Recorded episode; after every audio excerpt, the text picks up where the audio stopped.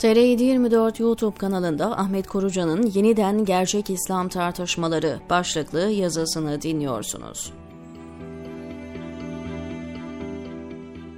Afganistan Yüksek Eğitim Bakanlığı kadınların yüksek eğitim görmesini yasakladı. Basına düşen haberlere göre birkaç gün sonra da kız çocuklarının ilkokul eğitimlerini yasakladı.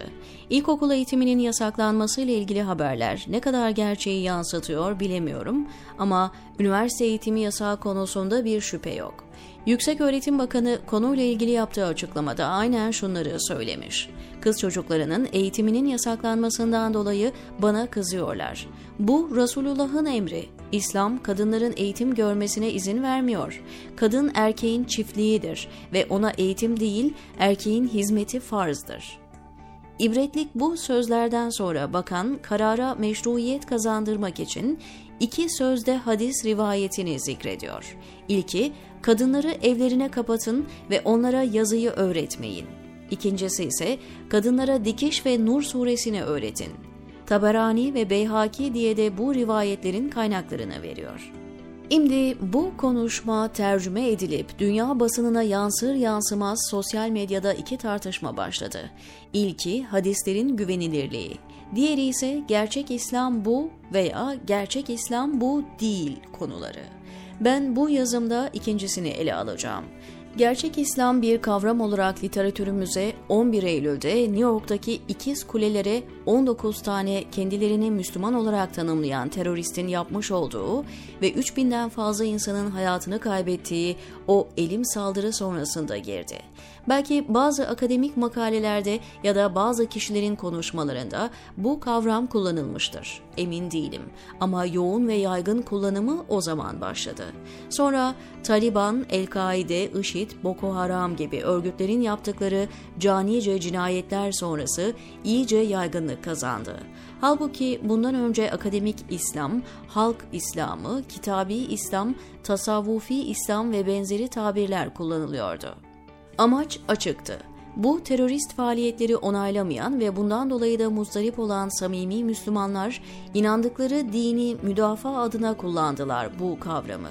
Gerçek İslam bu değil dediler. Yapılan saldırıları kınadılar ayet, hadis, Efendimiz dönemi ve Müslümanların 14 asırlık tarihsel uygulamalarından örnekler verdiler.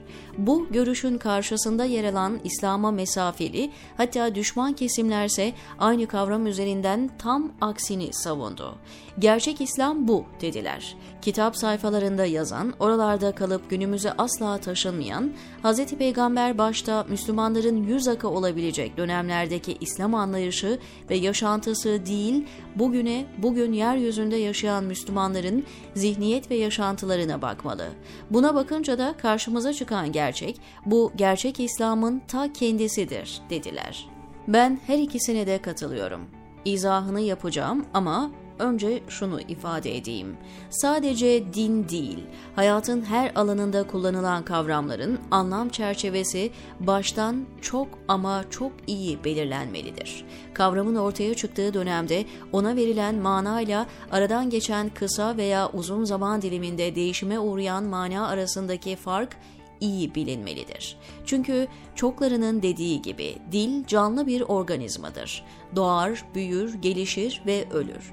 Kavramlar da bu çerçeve içinde ele alınmalıdır. Bu bağlamda benim yıllardır yazdığım yazılar ve yaptığım konuşmalarda ele aldığım İslam, İslamiyet, din, diyanet, İslam dini, Müslümanların tarihsel tecrübesi, İslam hukuku, Müslümanların hukuku ayrımı işte bunun için çok önemlidir.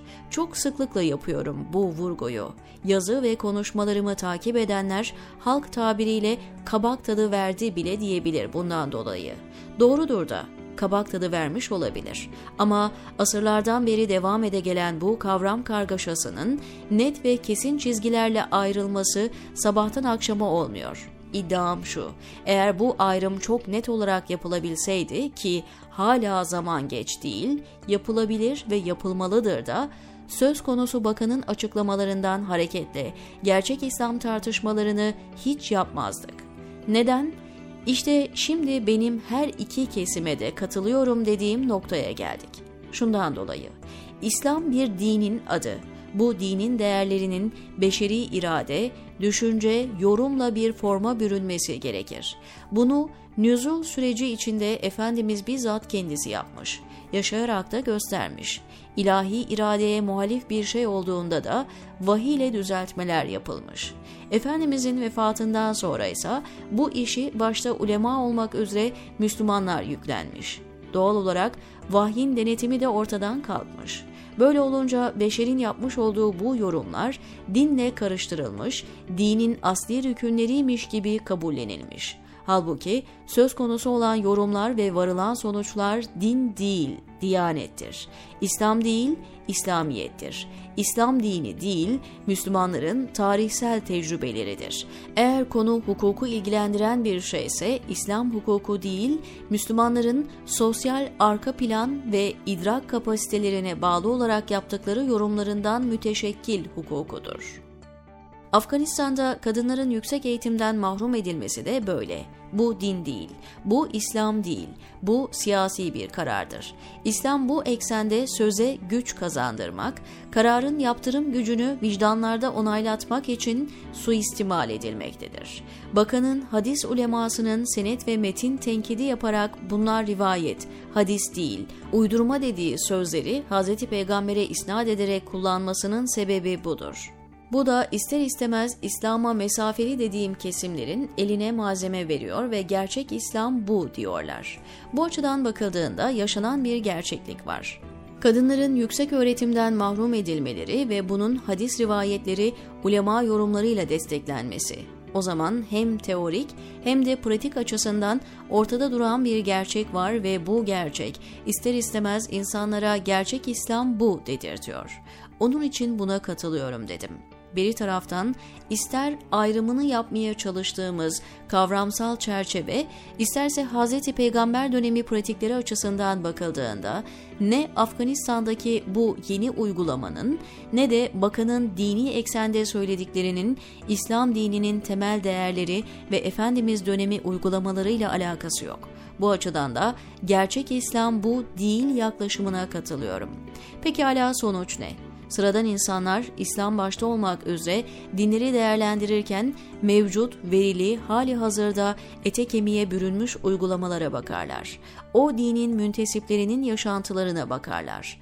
Teorik temellere inmezler. Tarihteki uygulamalara bakmazlar. Eğer akademik ve ilmi bir çalışma yapmıyorsa insanlardan sen bize değil inandığımız değerlere bak, Efendimizin uygulamalarına bak, tarihsel tecrübelerimizdeki altın dönemlerimize bak demek bir mana ifade etmez.''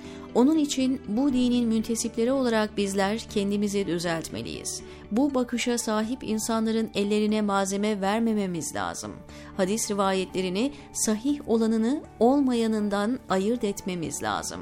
Kadınlar ve kız çocuklarının okumasını engelleme gibi akla ziyan, neresinden bakarsanız bakın temel Kur'ani ve nebevi değerlerle çatışan uygulamalara son vermemiz lazım. Rasyonel teolojiyi yapacağımız yorumların merkezine oturtmamız lazım.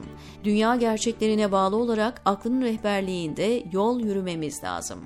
Yoksa daha çok gerçek İslam bu veya değil tartışmaları yaparız biz, diyor Ahmet Korucan TR724'deki köşesinde.